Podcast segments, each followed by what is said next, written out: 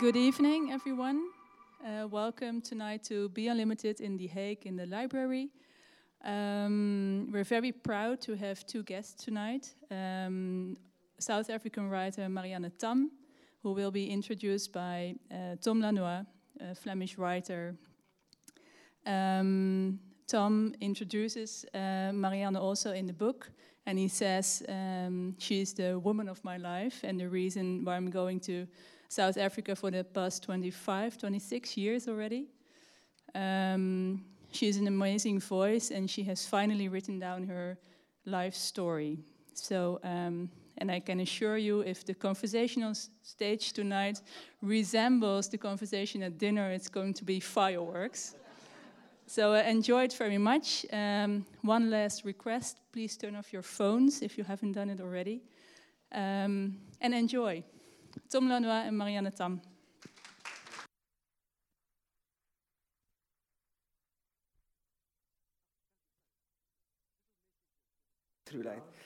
De, ja, hoi, dankjewel, dankjewel.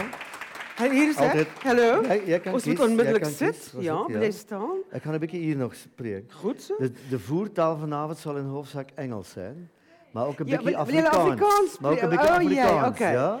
Ek wou gepraat het. Sal 'n Afrikaans, maar nie nie heeltemal ja, nie iedereen kan Kyk, my Afrikaans is nie Afrikaans nie, is Afrivlaams.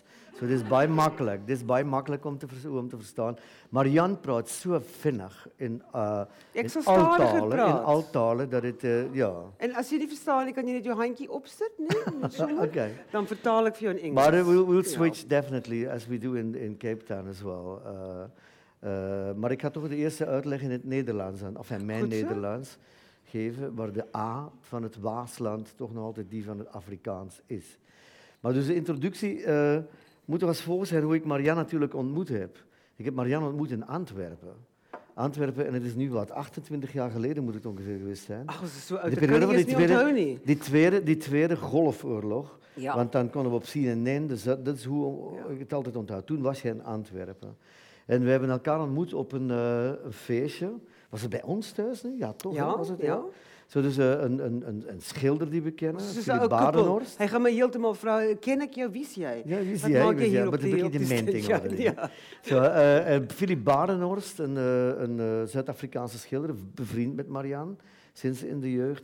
Eh, eh, en zijn vrouw Marijke Koornaert, die ook kinderboeken schrijft. En, eh, ook, ja, is een geweldige vrouw. Enfin, we kennen die goed. En ze zeggen, ja, we willen komen naar het etentje, maar kunnen we iemand meebrengen? En ik weet zeker dat je die fantastisch zal vinden. En dat bleek. Marianne kwam en ja, overwon de harten van zowel mijn man René als van mij. Vrijwel onmiddellijk. Het was echt het gevoel van, waar heeft deze zus van me zo lang vertoefd zonder dat ik haar heb gekend? Ja? En dat is omgekeerd ook. Marianne vond ook dat ik een soort zus was, een soort soul sister was. Onmiddellijk, ja. Met, met belangstelling in politiek, met uiteraard ook wel eh, de grappen die ze maakte, waarmee ik, waarvoor ik een goed eh, gehoor, een goede publiek was. Maar ook absoluut, zij het Afrikaans gepraat. Het is voor mij die allereerste keer dat ik iemand in Afrikaans heb gehoord. En dit heeft voor mij zo'n betoverende kracht gekregen. Nou, om een lang verhaal kort te maken, eh Marianne is op een bepaald moment teruggegaan eh, naar Zuid-Afrika. Zij had toen een Brits paspoort, want ze is geboren in Londen. We komen daar straks later nog op terug. En ze heeft mij als afscheidsgeschenk, en voor iedereen die toen in Zuid-Afrika geleefd heeft, eh, onder apartheid, eh, die zal weten wel, een- welk een gouden cadeau zo'n paspoort was. Maar dat was echt een, een, een, een, s- eh, een, een, een gateway naar, naar, de, naar, naar, naar de buitenwereld. Marianne heeft bij het afscheid haar eh, Britse paspoort aan mij gegeven. Brexit. Ja, de brexit af alle letteren. Met de woorden, geef het nooit terug aan mij, want ik sterf liever jong in het nieuwe, eh, spannende Zuid-Afrika, dan dat ik van eh, old age en absolute verveling moet sterven in een continent wat een kruising is tussen een verzekeringsfirma en een ouderlingengesticht. Het was in een notendop, in een notendop haar, haar oordeel over Europa. Ja? Engeland. Ja, en dit, dat, dat paspoort... Dat Niet paspoort, Europa, niet. Engeland, mensen, Engeland. Dat paspoort heeft eh, als, een, als, een, als, een, als een geschenk jarenlang op, eh, op mijn bureau gelegen, bij het schrijven. Dat is een van mijn, mijn, dierbaarste eh, bezittingen, echt. eh, vriendschapscadeaus. En vrijwel onmiddellijk nadat Marianne naar Zuid-Afrika is gegaan, zijn mijn man en ik voor de eerste keer, 1992, hè, er nog geen datum voor de verkiezingen, nog een volle, echt zo, toch ja, burgeroorlog aan de gang, overal spanning. We zijn toen de eerste keer naar Zuid-Afrika gegaan. Helemaal verliefd geworden op het land. Eh, ook op Marianne, eh, maar op die taal ook, eh, enzovoort. En we zijn elk jaar op die manier opnieuw gegaan. Dat is de oorsprong van de vriendschap. Wie het boek al, heeft er iemand het boek al gelezen intussen? Ja? De Niet helft. één van Oké. jullie, nie. net Ja. één persoon. Ja. Het dit Voor, geniet? voor ons staat op dit moment... Dankie. Sy sê dis fantasties Ja, mense. voor ons staat het... Ek het haar nie daar ken jy my? Ja, Ah, oké. ja, jy moes dit nie gesê het nie. Het geluid staat op dit moment voor ons iets te hard. Het geluid is aan het, aan het, mag iets minder luid, want ik denk iedereen het wel kan begrijpen. Dit is beter. Ja, dit is, jullie kunnen allemaal verstaan? Hè?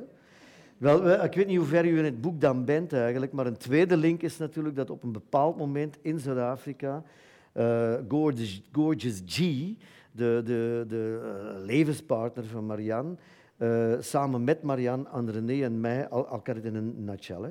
This is my favorite subject, is me. Then we'll talk about it. you. I'm happy. Ja. I'm dus eh, dus eh, dat, dat op een bepaald moment heeft Marianne samen met haar vriendin aan René en mij gevraagd om samen kinderen te maken. Wij waren er nog Nie over aan het naturaal, not, not the normal way. Not the normal No, way. Nee, nee. Bridge too eikie far. eier uit die een genomen en dan zo meng met sperma van mij en mijn man en dan in die ander gegooid. Dat zou een beetje zo, en dan hoop dat er een normale kind uitkomt. Zo, dat was een, dat was een methode. En dus René, mijn man, was de enige die onmiddellijk zei, nee, dat gaan we niet doen. Maar ons was ook 'n bietjie bekommerd ons kind sou heteroseksueel wees. Ja, dat wel. Ja, en dan En hoe misschien, sou ons ja, daai kind deur ja. die lewe kon lei? Ja, ja. As vier ja, gay ja. ouers En destyds, dat het- Ons dat was het- baie ja, bekommerd. Ja, dat het Dis mijn 'n hoog- fysiek, ja. mijn fysiek zou gehad. Jouw en, en, en, en jouw wit, ja, Ja. Mijn voeten en mijn oor. Ja, zo. Dat, dat is wat Bernard Shaw tegen de Lily Langtry zei. Ja. Let's have children. They will have uh, your beauty uh, and my wit. Nee, Lily Langtry zei tegen hem. En uh, George, Bernard Shaw antwoordde, ja, maar stel dat het andersom is. Dat het my beauty had en your Ja, wit. Het was ja, ah, die ja. discussie. Die discussie eigenlijk. En zo, we hebben het niet gedaan en daardoor heeft Marianne samen met Glynis hebben ze twee prachtige zwart vondelingmeisjes geadopteerd, wat nu onze pleegdochters zijn. Dat is de enige kleine bescheiden rol die we eigenlijk spelen in het geweldige boek van Marianne, waar ik zo lang om gesmeekt heb, eh, dat ze dat zou schrijven. Zolang als ik Marianne ken, ik denk na zes, zeven jaar, na eh, 28 jaar, heb ik gezegd, jij moet jouw levensverhaal neerschrijven. Eh, ze heeft me nooit geloofd eh, en ze heeft het uiteindelijk gedaan. En ik ben zo blij en bij deze nog eens bedankt voor uitgeverij Nieuwe Amsterdam dat het nu ook vertaald is. Dat is mijn praatje vooraf. En nu ga ik eerst toch aan Marianne vragen voor we over het boek spreken. nie van die boek hou nie, moenie vir my bel nie. Ja. Bel hom, hè? Ja. Vertel voor vrouw die geld maar terug aan mij. Ik is zeker, Ja. jij, zal, Ja. jij zal dit genieten. Jij zal dit bijna genieten, ja. Maar eerst om Marianne uh, te... te uh, praat ons naar Afrikaans. Ja. ons kom maar kyk. Ja, ons die kom maar mense kyk. nou steek Ja. nie of praat. sê net vertel, zo, op, op die ogenblik is hij in, in, in Zuid-Afrika een bekende, gerenommeerde, belangrijke journalist. Nou, maar niet, moet niet hè. Dit is zo. Ja, dit is Ja, zo. zeker. Ja, dit is zo, ja. Eh, Daar is baie van ons, so ek is deel van 'n kollektief. Jij werkt voor een, webtuiste, een, site, een uh, uh, uh, site called The Daily Maverick. Wat uh, al hoe meer die couranten en die magazines toch een beetje uw rule uh, in terms of uh, investigative journalism and importance. So we'll, we'll take, uh, and we'll try to keep it in a nutshell, Ja. maar ons zal één van die zaken wat jij gedaan hebt, is, als ik het juist plaats, jij, het, jij is meer verantwoordelijk samen met andere journalisten en andere politici, uh, en politici En whistleblowers. ja, uh, dat, en ja, whistleblowers, hè, klokkenluiders, dat um, eindelijk Zuma nou teruggetreden. Is het waar? Ja, dit is dit is dit is ja, wel dat is so. recht. Ja, Dat is recht, ja. dit is wel is En hoe komt dat? Uh, Ons moet dan eerst, eh, eerst vertellen wie die Gupta's is. né? Ehm ja, ek dink wat vir my baie belangrik is in die storie is almal ehm moet nie vir een ding vergeet nie dat ehm and I'll do this part in English because it's um, it's it's not part of my sort of my psyche and my and it's my work. Oké, It's oké. the most important thing that you have to understand what's happened in South Africa Uh, we've lost 100 billion rand. Um, so people in South Africa don't eat, they don't go to the hospital, they don't have houses because uh, firms like KPMG, McKinsey, SAP, Bell Pottinger, Western firms aided and abetted the accountants and the lawyers. KPMG is the Dutch. It's a Dutch uh, bank, accounting firm. Not a bank, it's an accounting firm, auditing firm, one of the big four. If it were not for the financial sector, and if it were not for auditing firms, if it, if it were not for banks, so you, what happened in South Africa is happening in the rest of the world. Uh, they aided and abetted a corrupt clique, and they are uh, uh, The four- Zuma, the Zuma Three brothers arrived in South Africa in 1994 from India, the Gupta brothers, Ajay, Atul, and uh, Rajesh. They are now fugitives from justice, thanks to the journalists and the courts in South Africa that withstood this tremendous onslaught. I think we live in a post ideological age. There are no competing ideologies anymore, there is only capitalism. And it is a sadistic capitalism. It is a capitalism that steals from the poor and enables the rich. And it's happening under your noses and your countries. Uh, there, I'm not blaming you, I'm just saying you are to blame for apartheid slightly. Um, when Van Riebeeck arrived, but we'll speak about that in, in return. What has happened is we have reclaimed our country uh, in South Africa, black and white, uh, Nelson Mandela's country, which has been devastated not only by 300 years of colonialism and imperialism, but now also a, a, a rapacious capitalism, uh, where 100 billion rand is gone. Okay. But how Okay. concrete, how did it work and how did All you find so it we, out? For many years, there is an investigative uh, uh, journalist in, in South Africa by the name of amaBhungane. That is an independent group of investigative journalists. But heel goed zijn hulle, we've never, they were never able to prove where uh, you know, Zuma's cabal of corrupt politicians in the party was one grouping in the ANC. The ANC is a broad, amazing political party. It accommodates Jews, Christians, women, men. Uh, um, uh, uh, sexual orientation is not an issue. Socialists, liberals, uh, black nationalists. It's inside there are many cliques. it- yeah, one but it's an extraordinary. It is the only party that can make South Africa a sick ANC is a sick South Africa. Mm-hmm. Uh, in terms of policy as well, it is it's the only party that, in a So sense, it was quite sick when Zuma was the president. well, it became sick when Zuma was the president, and Zuma then, because of uh, he is a vulnerable politician who, uh, uh, and they seek vulnerable politicians, these predators, Yeah. these financial predators. The arms deal was another one. The French sought out uh, vulnerable politicians uh, in the beginning in Mandela, South Africa, and the arms deal was the poison chalice that began the corruption, which is now so widespread that our country well, almost let's collapsed. focus now on this Yeah. Because So KPMG one, uh, it's, it can be very complicated, but your uh, um, your uh, belastingdienst, huh? your tax service. In South Africa, we have SARS, South African Revenue Service. For the, and so from uh, from liberation until now, what happened? There was no money. The Boers stole it all, but the government very slowly began to create a, a respected uh, um, tax service where you paid because you wanted to. It was you, you didn't try and escape paying taxes as a South African. We knew we had to fix the country. We had to make it better. And it was a group of Ivan Pillay is one of them. He's married to uh, uh, Evelyn Groenink, who's a South African journalist. Um, uh, he was the the uh, what do you call it, the commissioner of SARS. Ivan Pillay was, and Pravin Gordhan, and a whole lot of people. There were 50 Okay. people there. Uh, anyway, KPMG wrote a report. A false report, which implicated. A false report, eh? Well, they, the information is not tested. They did not. It's not. A, it's a. It's a. Um, it's a setup. It's the setup. The report was a setup. And so what happened was the entire top management of SARS was uh, purged because of a report KPMG wrote. And in it, their place, Zuma put people who are his people, who will stop him from paying tax, and all the rich companies that don't pay tax, and all And the especially, criminals. especially these Guptas. Not only the Guptas, But not only the Guptas, especially the Guptas, but many, many other British American Tobacco also have a lot but to it came to a point that, that, Yeah. that these, this family, the Guptas, could even appoint ministers. Yes, Yeah. uh, and, and to So very this, key, this very was a- key, th- yeah, yeah, this very was the corruption positions. of Zuma that he let these people then do Well, he was So, bought. He yeah. sold our country, but with the help of lawyers and accountants, Okay. uh, international. So you just, just to give you a little picture of what happened in my country, because everybody thinks, yeah, it's Zuma, he's black, he's corrupted. It wasn't just Zuma.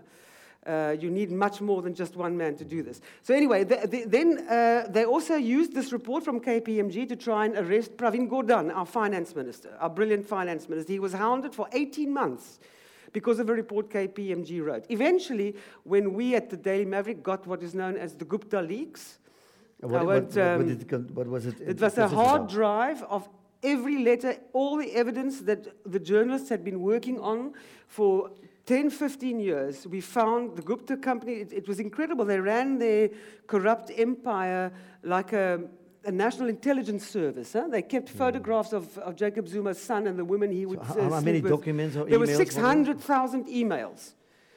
And the journalists then began to link in the emails. There were uh, a, cou- uh, uh, letters to KPMG. Uh, we outed all of them. Bell Pottinger is a company that put Margaret Thatcher in power. Uh, they created a narrative in South Africa, a British white firm, that white and black people hate each other. They het opgestoken, hè, rassehaat. Die Ja. Britten. Yeah. Uh, so we a long closed. tradition, eh? We shut Yeah, them yeah. down. Which was, uh, uh, we shut them down. We Yeah. shut the fuckers down. How did you do it then? Yeah, how Um, did you do it? By exposing them. Yeah, By exposing, exposing them. So But I KPMG think what is strange one is that most people don't know this. Eh? Yeah. This is important. Now they do. It, yeah. So you, you give us No, back what- our what- money. no, I'm teasing you. Uh, so anyway, just I'll finish now with KPMG. What then happened was KPMG International understood the reputational damage. That is all they care about, is their reputations. That KPMG, McKinsey, SAP, Bell Pottinger, Bank of Baroda, all of them. Um, KPMG International came to South Africa, fired everybody, paid us back 25 million. They had been paid by SARS to write this report to get rid of the good people, um, and then gave us an extra 45 million that they got because they laundered it. We paid for the Gupta's wedding with our money. Poor black people in the Free State lost their farms. Uh, so the Guptas could have a wedding in, in uh, Sun City. Lovely wedding, which was on TV, nogal. So anyway, KPMG has a lot to answer for. They've apologized, they've retracted the report, but the damage is done. And the story is not done. out here. This damage is not, the story is not out here. I would love it if you could, as, as Yeah. Europeans who care about South Africa, Yeah. please. Thank you. How long, how long was it stop. ago? How long was it ago? No, six months ago. Yeah. Still going, Okay. ongoing. But so we could Yeah. we could go on really actually. could- uh, we could but read the on. Daily Maverick. You can go on uh, and, and on, you can find it. You can It's see free. it immediately. It's free. It has tremendous diversity in voices, uh, and and it's it's really. I was always quite skeptical of news sites that they would be able to. Uh, I'm, I'm, I, I believe in print, of course, I still do. But you can see that in a country like South Africa, maybe because it's so huge, it has an en- enormous impact, and because also it is, it is uh, well, the, the journalists there. Uh, uh, it- it's one of the strongholds of South Africa is, is the press. The Really. freedom of the press, which So, is wonderful. But let's, mean, it's let's been amazing. yeah, that's that's a bit. Ons kan later daaroor praat as julle wil. Wil julle Ja. praat oor die politiek? Nee, nee, nee. Ja, nee, nee, nee. vra vir hulle. Hulle is ook deel van die conversation. Nee, maar hulle kan vragen Hulle sê niks, so kan ek gee vragen nie om stellen. nie. Ja, ik, wil, ik wil ook over het boek spreken. En daarna is er absoluut ruimte voor vragen. En vraag dan om het even wat het over politiek gaat. Maar ik wil natuurlijk absoluut Marianne ook door die boek praten. Ja, ja. Please do that now. Ja.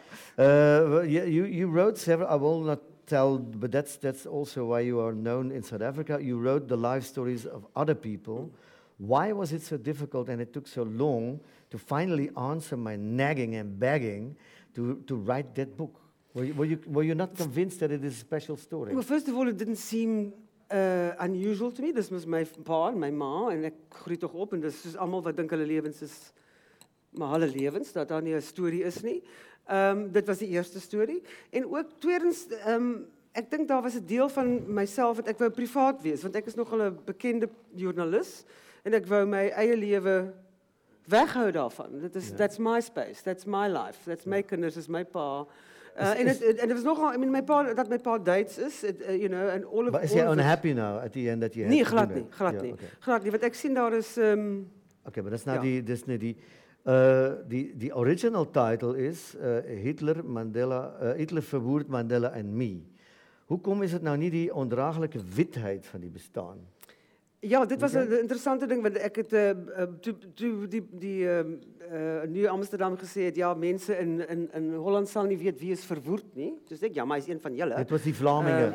ja, het is niet die uh, Vlamingen dat niet wie weet. Hy is nie. dan Hollands, hoekom weet weet hulle nie ja. wie hy is nie? Ja, Ja, ja. die Vlamingen. Uh, uh, maar ek verstaan dat die titels titles don't always Ja. uh, uh, Niet zo mijn, mijn- man, wat Hollander is, heeft ook gezegd: ik zal nooit een boek kopen, want ons het die idee gehad, ook ons, ons plaats jouw pa op die boek in zijn nazi-uniform. En mijn, mijn man heeft gezegd, ik zal nooit een boek kopen van... Eh, de- ja. waar, waar een nazi op die cover staat. Natuurlijk. So this is now better. It's Ja. you and your brother. Okay, hè? ons ons ja, it's my my brother and I. And uh, ja. I wouldn't Eh, dis- buy it, but... uh, no, I Dit is would buy interessant want die idee van blankheid is 'n koloniale idee van Ja. van van uh, blankheid. Ja. Ehm en dit is wat ek was in in daai apartheid Suid-Afrika. Ek was 'n blanke persoon. Wat is Ek- nou, je weet, is een discussion hier. Ja, dat weet. witheid, Ek is nou blankheid, wit. Ja. Ja, en, en so die- witheid is iets Wat jy nou anders. sê is die blankheid is meer correct omdat het eintlik blankheid was Ja. waarin jy opgegroeid het. Ja, en dit was ondraaglik. En dit was Tot op- ondraaglik, Het is meer ja. ondraaglik vir swart mense, maar natuurlik, ja, Oké. dit is nou 'n ander storie. Maar laat ons Ja. probeer nou, laat ons begin met jou pa en jou ma, want al die ontmoeting, dit is ek, miskien is vir my die die die verhaal uh, so lekker om te lees omdat ek weet as ek dit sou bedenk het, hè, as verzin het, dat daar 'n editor sou gewees het van nee, jy kan nie nog nog dit en nog dit maak. Maar so laat ons begin nou met jou ma en jou pa. Wie Ja. is hulle? Waar Oké. kom hulle vandaan? My Jou pa, ma. my my, my ma is Portugees. Sy kom uit 'n klein dorpie in Portugal. Haar pa was 'n myner geweest. My ma was ongeletterd. Sy was 'n skoonmaakster geweest in Engeland, Engeland vir ryk mense. Sy was baie mooi. Waar is die foto van my ma? Ja, Waar's mamma? Was. Maar ons moet ehm, ook sê sy kom uit 'n Nee, dis my dis my we gaan terug, ek gaan terug. Nee, nee, gaan- gaan verder, Da, gaan verder. nee, nee, Nee, dis my nee. dis my Portugese oupa. Wag. Nee, maar moet jy nou nie interfereer nie. O, ek sien hulle hier. Ja, that's Ja. that's dit is my my uh, ja. Uh, gaan terug na my my Portugese oupa asseblief as jy hom kan daar Nee, sê. hierdie, Is ja. Manuel Romao Fernandes. Hy is dood op die ouderdom van 949, hè, in die myn, Ja. onder in die kopermyn dood in Portugal. in Portugal. Ja. My broer sê hy's nog steeds daar. Ek is nie seker nie. Uh my ma se ma is dood toe sy 6 maande oud was. Ja. Wat nogal 'n interessante feit is want die- as jy 'n ma, as jy 'n kind is sonder ma en jy word ma, jy kan of 'n slegte ma wees wat nog nooit 'n ma gehad het nie, of jy kan die ma word wat jy altyd wens jy jy sou gehad het. Verstaan jy Ja. wat ek sê? Ja. My ma was die ma wat sy gewens het sy sou gehad wat sy vir my. Dis so. Maar kan nou vra vir die ja. foto van jou ma? Want Okay. ons het nog baie om te I vertel. want to press something but I toen, can't. eh, ja. Ja, not Lolo German. uh, Brigida. Het is eindelijk, het, is- zij is zo. Nog 'n bietjie aan? Maar zij is ongeletterd, zij is een werkster, zij, eh, Ja. a domestic worker, and she comes from a family with a lot of communists. Ja, haar broers is almal kommuniste gewees en So- en en van hulle is gearresteer uh, deur die it's- my mother grew up under Salazar. So my pa onder Hitler, my moeder onder Salazar, albei fasciste, albei Ja. uh, uh, very uh, my ma was altyd bang in Suid-Afrika. Sy het my gesê ek moenie praat nie. Moenie teen die politiek praat nie. Hulle kan jou hoor. Hulle gaan jou seermaak want sy het Ja. haar broer gesien in die tronk. Maar So ons sy wil was- nou eens zien, hè. Zo kan een paar foto's verder tot ons die ma het. So, die- so- Dit is niet die ma, nie. Dit is die ma. Ja. Kijk, doesn't she look like my mother? Hè? Ik vraag nou voor mijn nichtje wat hij zegt. Dus, sy het later daai that brooch she sold Ja. to buy me a fridge. Is het. Ja. Ja. So a, a beautiful, but Kak uh, fridge. ja. I think she was screwed, but anyway, it was the thought that counted.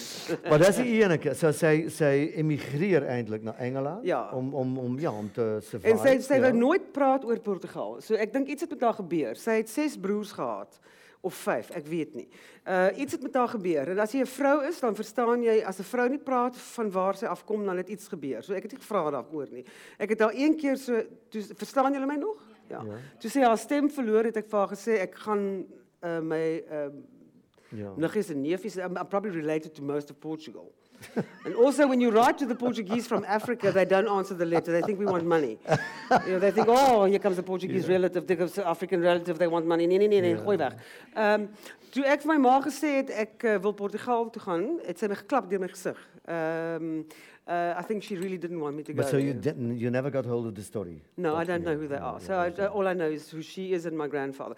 Uh, maar in elk geval, um, uh, my pa is toe 'n uh, prisoner of war. Hulle het hom hier gevang hier ergens op uh, in Maar dat is Arnhem. ook een Hollandse kant aan, hè? Maar je pa vertel nou, hy, hy kom van een Pruisische familie Ja. af. Ber in Berlyn in- groot geword, in ja. Berlyn groot geword.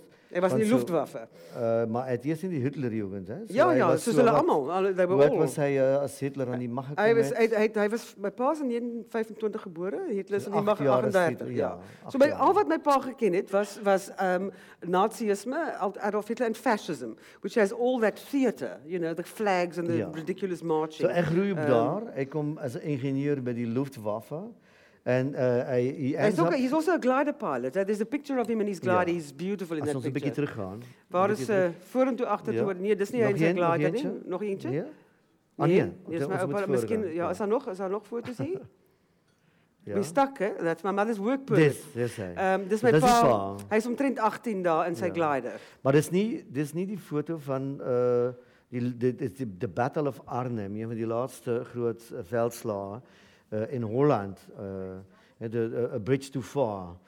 Uh, Hulle is uh, hy's daar gevang. daar is hy Ehm, gevang. Dis ja. vir die Hollandse kant van die van die Ja, storie. en daar's 'n brief in die boek wat hulle gestuur het aan sy moeder in Berlyn om te sê jou seun is gevang. Sorry. Ja. We hope he sees his heimat again. So he comes to he comes to London ook, ja? En die well, no, he doesn't come to London. He's a prisoner of war Well, in Oldham. they huh? get him to London. Uh, yeah, no, ja? uh, And they then take him to Oldham, a prisoner of war camp, which is one of the biggest camps, uh, where they also separate the, um, the leaders, the Nazi leaders, Yeah, from the okay. ordinary soldiers. And after the war, he's released uh, in Maidenhead, in that area, nowhere near London, it's a rural area, Yeah. where he meets my mother cleaning other people's homes. But he was married before that. But th- that's another, I couldn't write about it in the book because she And hadn't we don't talk yet. about it as well. So Yeah. it's- yeah, She's yeah, a very famous Yeah, English woman who married a We, we, German have, man. we, we have one evening, One Marianne, evening. to talk In about geval, the book. Hy Ja, ontmoet so, my moeder. ja. Ehm onthou ook nee, dis na die oorlog 55 million people have died in Europe, hè? 55 million. Okay. That is more than are alive in South Africa today. Ja. Uh, and I think a lot of people who So survived. these- these hang on, wait. Yeah. Just they, they wanted to get on with their lives. so it was a strange meeting of two people culturally so diverse that he proposes to her with a dictionary. Um, I think that there was a yeah. And, uh, uh, so- but also, you can imagine. I asked my mother, "Why did you, why did you marry him?" She said, "Oh, he, they had these international clubs in, in, in England for displaced people." In Europe eh, because there were a lot of people displaced, refugees, uh, their parents are dead, London itself is bombed, England is surviving the war. It's a, it's a trauma, huge trauma. So there are these international clubs where Portuguese, Germans, all sorts of people come together, play table tennis. Um, as uh, yeah, and my mother says that this man walked in and she saw him as he walked in the door, and her heart, my heart is going. She says to me, Yeah. and he was beautiful. So they meet, Yeah. and they then pop And he was nice. He was nice. Yeah, he was, a gentleman. He, was a gentleman. He was a tall, uh, tall yeah, guy yeah. and beautiful, and Yeah, uh, um, they they marry and so they these two beautiful people get married, Yeah. and they get two children. they have two Your children. My brother- brother, my asshole brother. Yeah. I'm joking. He's not. I'm teasing. He's, We've got a nice idea. No, shame. if he watches these, I mean, no, no, Albert. Do they living see in this? Australia. Do they see in this in Australia. No, they're not interested in Europe. No, no, we'll block it in? Australia. We'll block it in Australians Australia. don't know Europe exists. Uh, Uh, anyway, okay, no. but so they, they have two two kids, and then we're talking. We are now in the the, the, the beginning of the 60s, now 62. Okay, so wat absurd is, 62, is, is 63, 63. 63. Ek is 2 jaar oud toe my pa En dan, ja, die apartheid systeem. Nee, ek- eh, wat gebeur het is my pa kry toe asma op 'n stadium. Hy sê my ma het vir hom gegee. Ehm um, In 'n geval nou soek hulle erns warm om te, na na 'n warme klimaat moet jy nou trek, hè? Ja, ja. Uh, maar terselfdertyd f- kry my pa 'n werk uh, want hy wil nou gaan die dokter sê jy moet gaan na 'n wa- 'n warm country. Ja, I did say I'm glad I didn't go to Australia. Actually.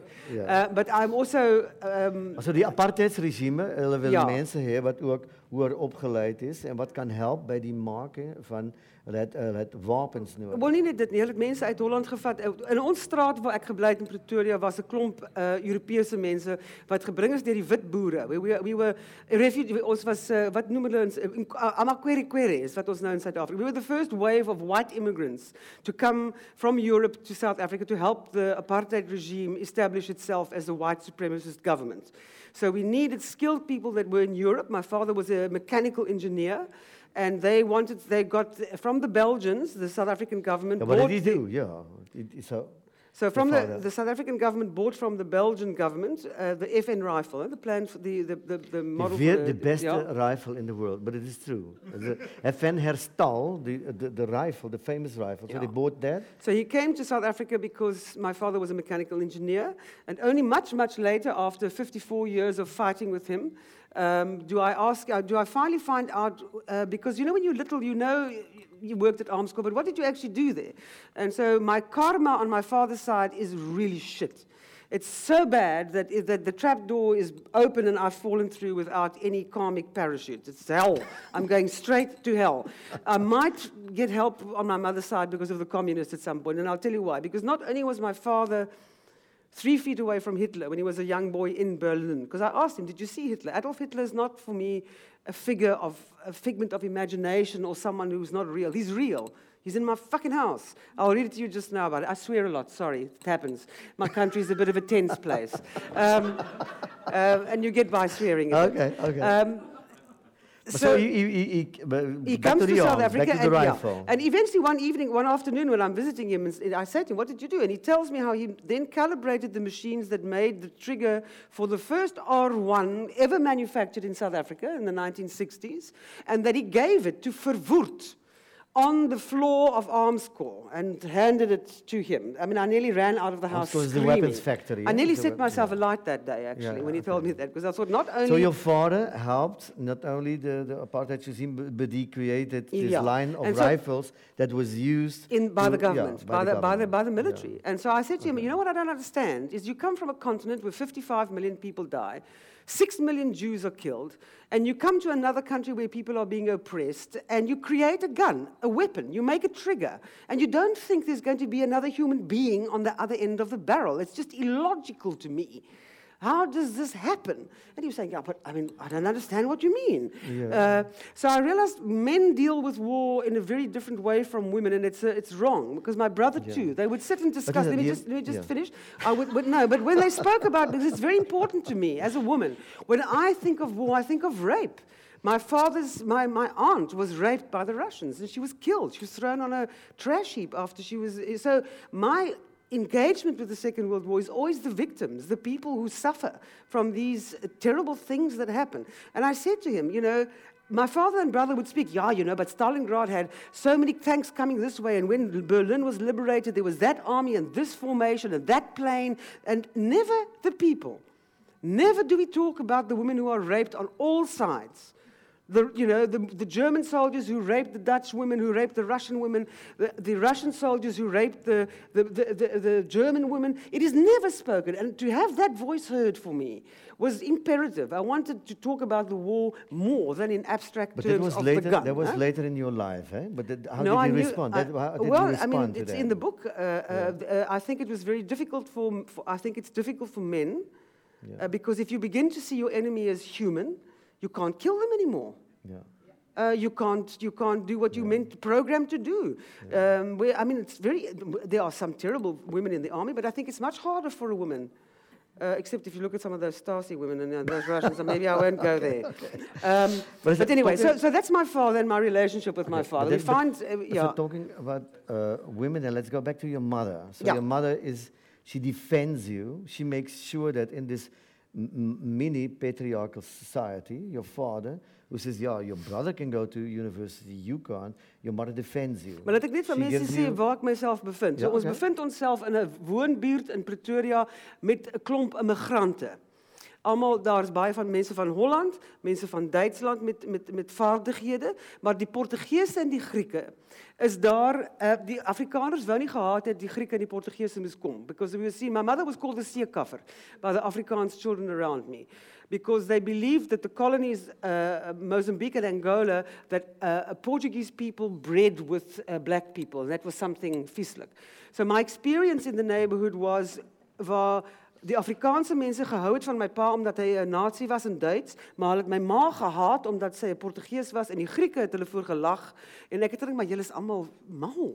Ehm um, so dit was my ervaring as as ek is 'n brak myself. Ek is 'n 'n brak kind en, en, om 'n brak brak, kind wat is 'n brak? Wat bedoel jy 'n met brak? gemengelmoeste hond. Weet julle nie wat is 'n brak nie? bastaard, een Ja, ek is 'n nee. baster. Ja. Oké, bastard. Ja, oké. but often but the only thing I Maar had nou vir, my- vir jou ma. Ja, Jou I will. ma, Uh, my ma woont uh, my ma woon hier uh, uh, afraid in South Africa. Um but I just, I just wanted where was I? Uh, Just hang on, because it's quite was important een where I was saying. Ja, nee, maar wacht. Um, ja, ja, ja.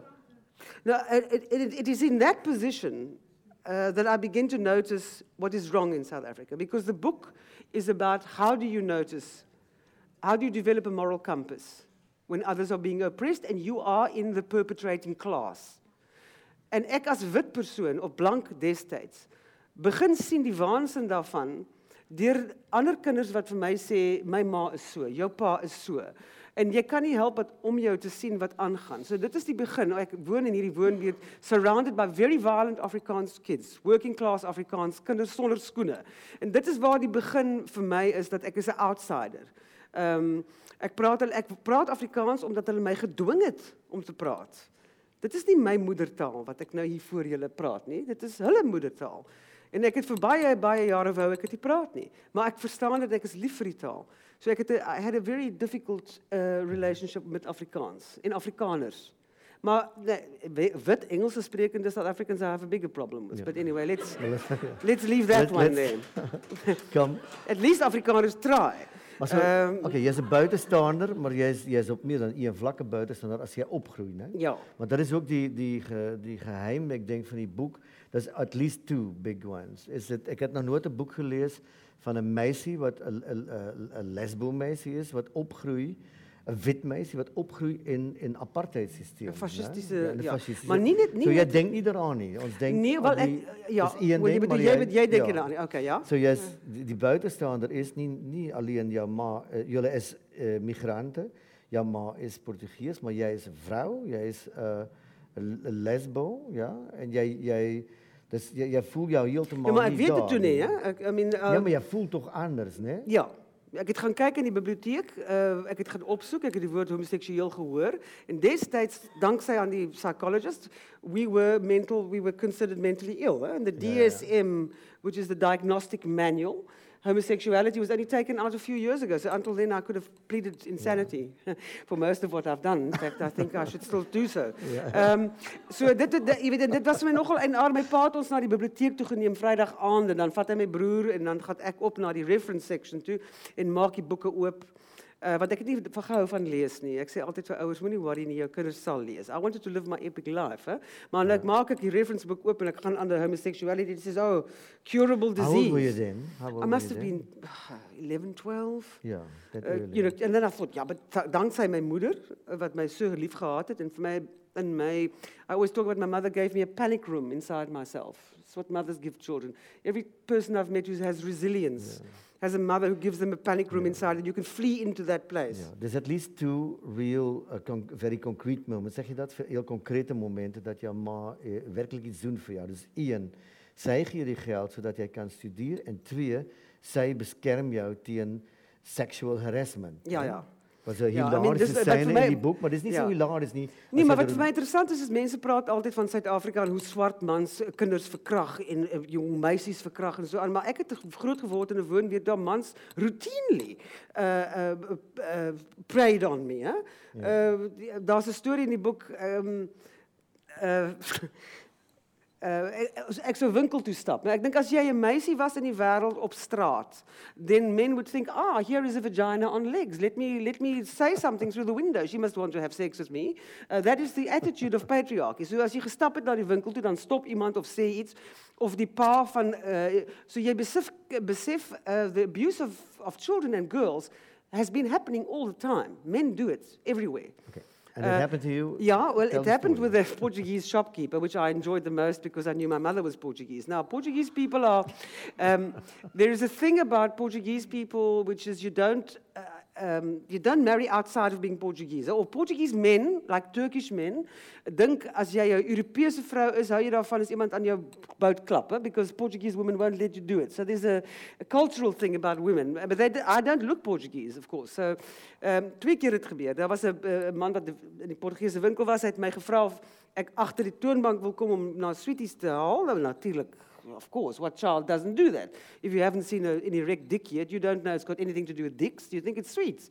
En toe kom staan die man agter my en ek voel toe ja, dis nie sy asmapompie in sy sak daar. Maar as iets aan die gang hierso and I don't like it. So girls immediately know when something is uncomfortable, when it doesn't feel right. Maar danksy my moeder hardloop ek huis toe. En ek weet want ek weet wat sy gaan doen hè en ek gaan dit nou geniet verskriklik. En sê vir my ma, uh, Mr. Tussons, I won't say his name because maybe his relatives are still I might be related to them even which is even worse. Ja, ja. Oh my god, I didn't think about it then. Okay. It could Tell have been it my anyway, uncle. tell it anyway, Anyway. Uh, ek vertel vir my ma, ja ma, ek was nou net in die winkel en meneer het gesê ek moet agter die toon toe kom hy Here soos my ma uit daai huis uit. Soos 'n soos 'n soos 'n herrie, hè? Waar sy so skree die pad op. And I was walking behind her because I knew she was going to go to the shop to confront him. There's nothing like hell has no fury like a Portuguese mother protecting a daughter. And you want to see it. It was brilliant. Nou stap ek agter my ma aan en ek kan hoor daar gaan sy die pad op. Al die Afrikaners kyk na ag Here, die Portugese wat so hard praat, hè. Ehm en jy kon jy kon sien die meneer het ah sien kom. Toe probeer hy so die agter uitskaffel like a little shell, cockroach. En toe staan ek agter my ma toe skree sy op hom in Portugees. And she said to him, "You touch my daughter, I kill you. I kill you." And it was so wonderful. it was so wonderful. The second time it happened was after 70s. Uh, when did the Portuguese uh, uh, Carnation Revolution happen? 70 something. So a lot of Portuguese, I think. 76. 76, a lot of? Portuguese fled, and then in the shop was a young Portuguese guy from Angola now working there. You know, we do that as Portuguese. We give each other sh- jobs in shops and things. um, never make money, but anyway. And he said to me, he said to me in Portuguese, "Ah, bom dia, quero um grande salsicha." Now, anybody here speaks Portuguese? That means, "Hi, do you want my big sausage?" He doesn't know, I know what it means. So I look at him and I think, oh, jy's nou in vir 'n ding, né? And I go home and I say, Ma, Ma, the guy at the shop that's just come, Gilberto, he said to me, Ma, quero um grande salsicha. What does that mean? Barbara went again to the shop and I went behind her. So he said, oh, Sculpa, Sculpa, I thought she was European. I thought she was a European. I didn't know she was Portuguese. Yeah, so that's, my mother's, my mother was a lion. My Yeah. father, not so much so. Okay. Yeah. Well, listen, we, we, we come too far, but the amazing too far? thing, no, no, no, Oh. the amazing thing for me is that this expressive woman gets uh, aphasia. She gets a stroke, and uh, she loses a, a language the way my mother did. So that's also a connection that we have. But Your just father before, before that, my mother, I am surrounded by books at home, from floor to ceiling. And one of the greatest things happened to me yesterday, two days ago. I don't know how much Tom realized it means. I stayed in the Ambassador Hotel, not, what's it? Ambassador, Hotel, Ambassador which is Hotel, a yeah. literary hotel.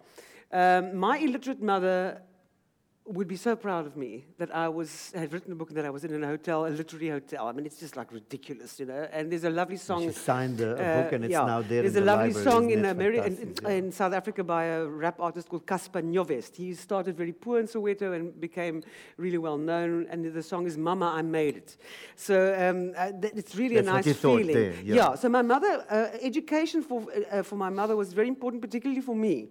My father thought it was wasted on a woman. I mean, like, why?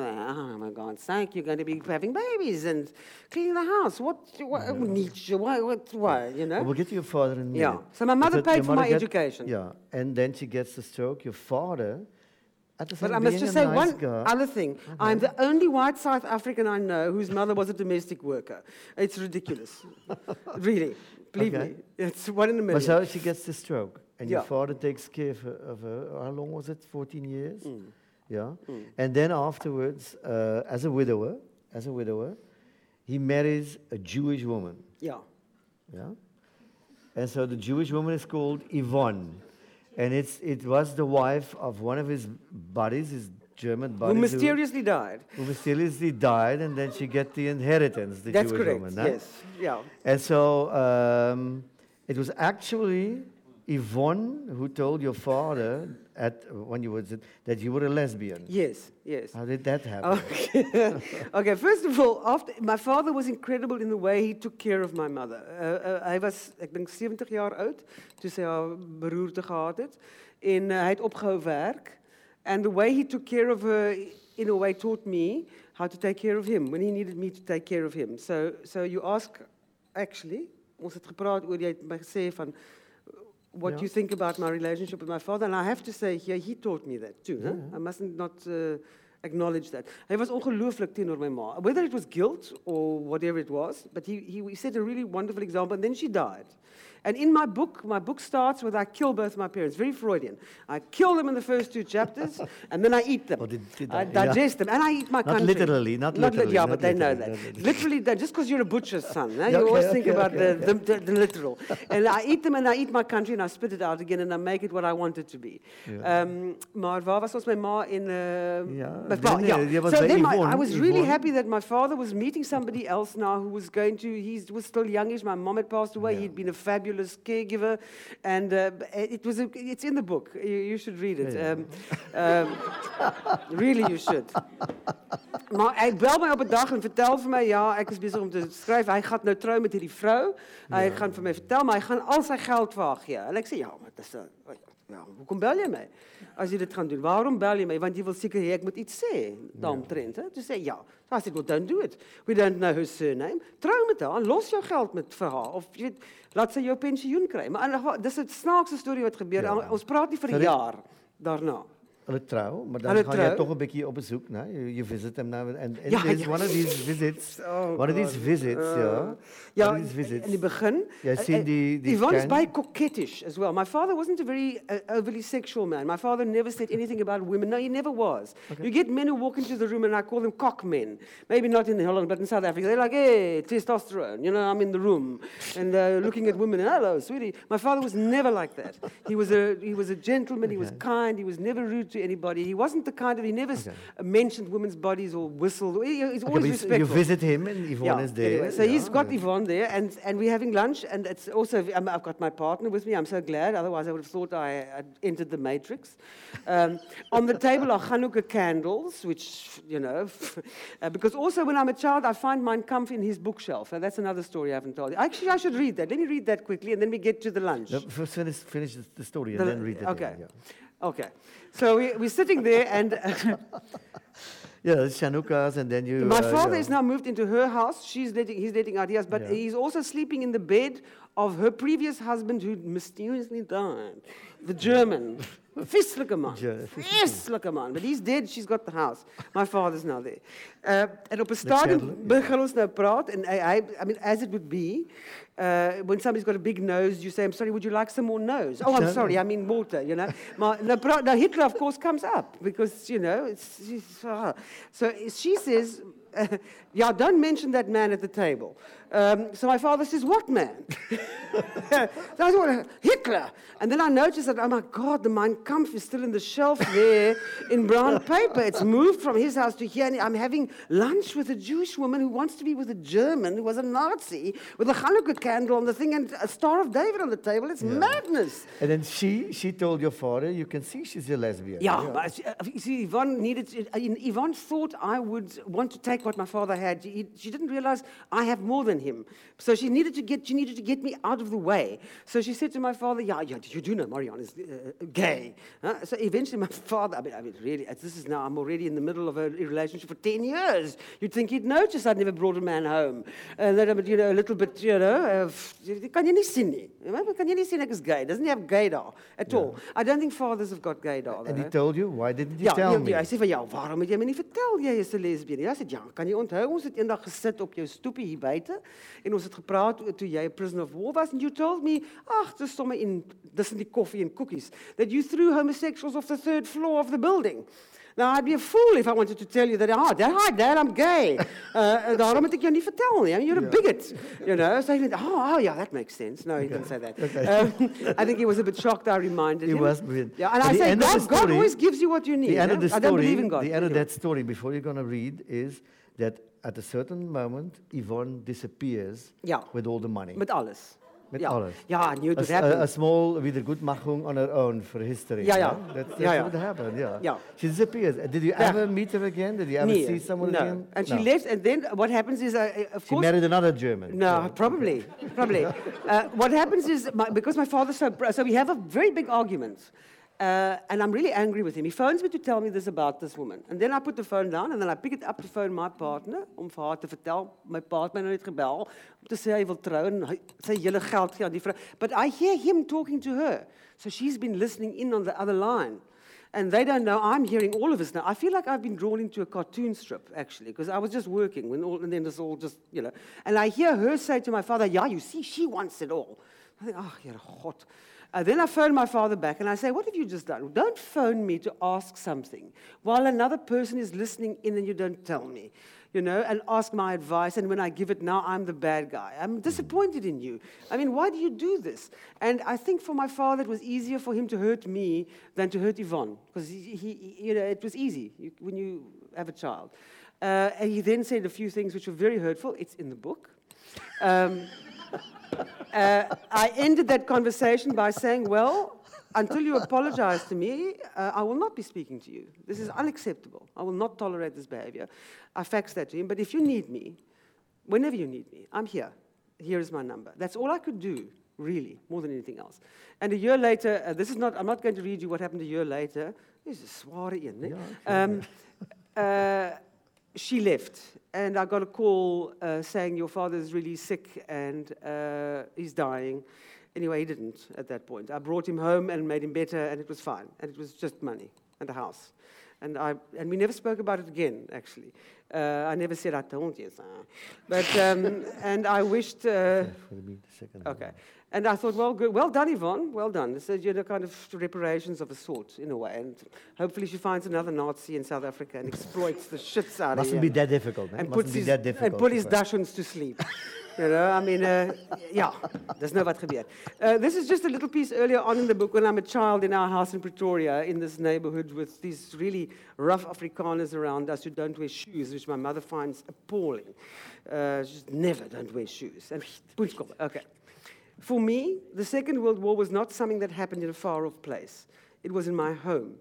In one of our albums, there was a photograph of my father, a soft little smile tugging at the corners of his mouth, dressed in his Luftwaffe uniform with its characteristic visor, cap, a silver badge of an eagle clutching a swastika. Daai fotootjie? Waar's my ou pappa met sy ou swastikakie? Kom. Kom kom. Kom pappa. Skuif aan, druk 'n bietjie daar. Wie's daar? Nee, nee, nog nee. agtertoe. Was het nog My, één, my, nog my, één? my alien Daar daar. daar sê, kyk hoe mooi, is Ja. Uh, drifted his Luftwaffe uniform with its characters, and there you see it all.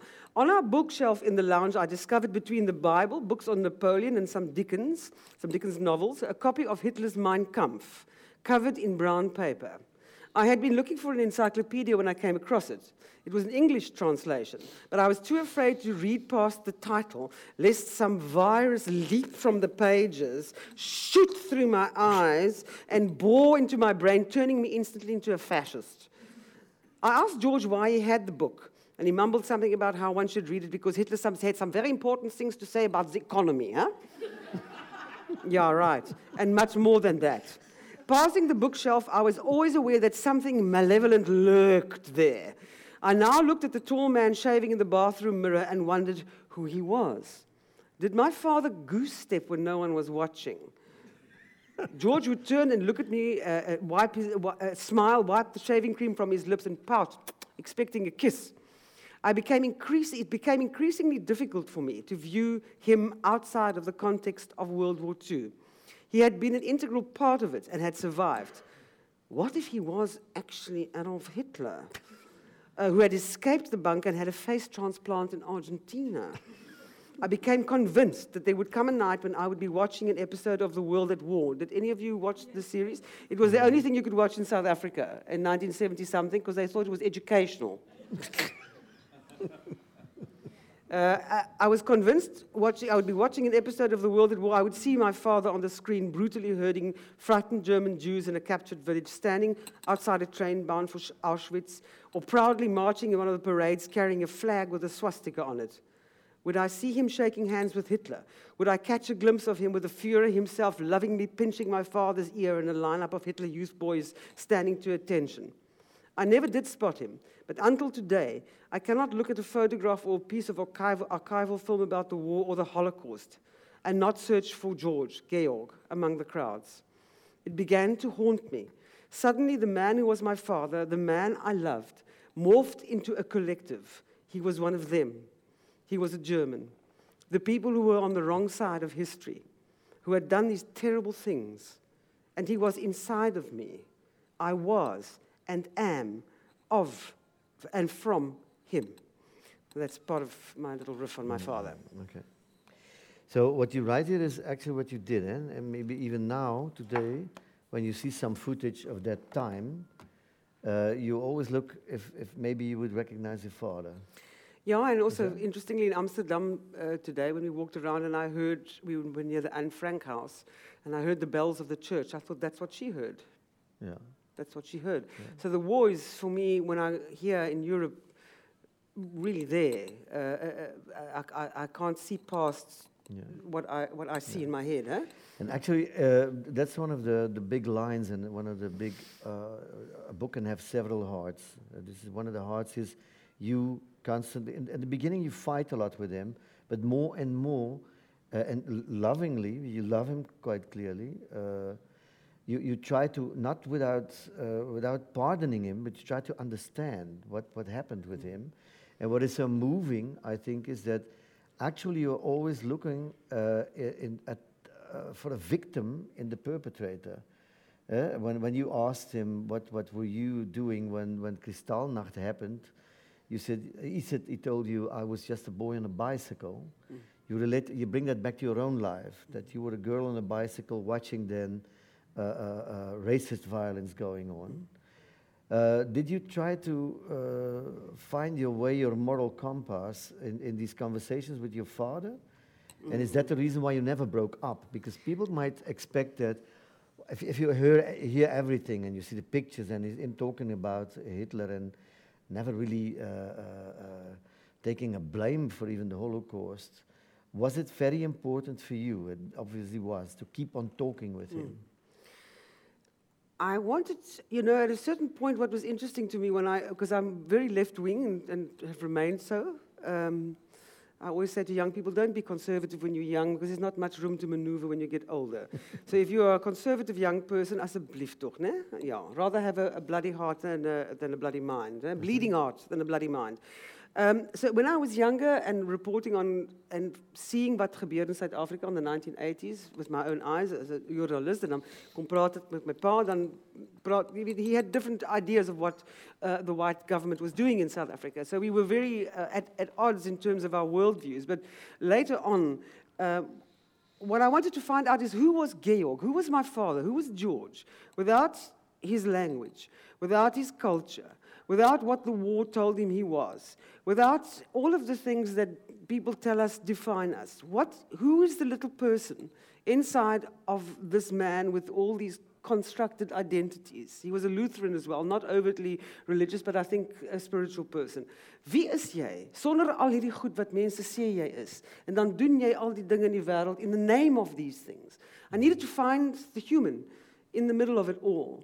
And when I stopped fighting with him and began to ask questions, um, I mean, it was shocking at times what came out of his mouth. I also realized that as a German, perhaps if I could fix him, I could, I could help him understand what had been done to him too, you know. And I think uh, I'll give you an example of how Germans who were not in Germany after the war split in terms of what happened in the Holocaust and their responsibility. Ordinary Germans, everyday Germans. We have a conversation in his lounge. And, he, and I said to him, yeah, tell me about Germany that you grew up in. And that's when he tells me about the Yeah, yeah. Uh, Kristallnacht. I was a boy on a bicycle. And then he tells me the story.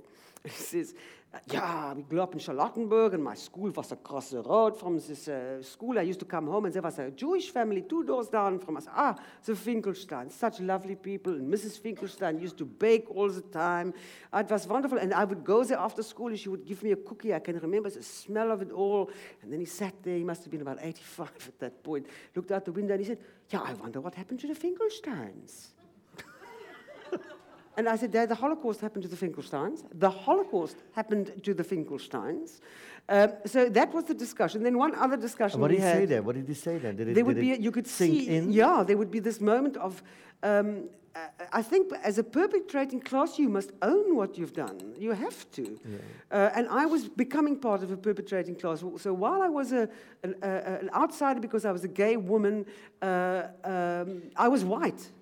I'm white in South Africa. That gave me privilege. That gave me preference before, before other people. So those are the questions I was dealing with uh, in looking at my father. But you, you have, you have a, a deep humanity in when you talk with him, because of course it is a, it is a person that made two big journeys from, from that ideology and then being captive, go, ending up in, in Great Britain, then making another journey, coming to that fascist system.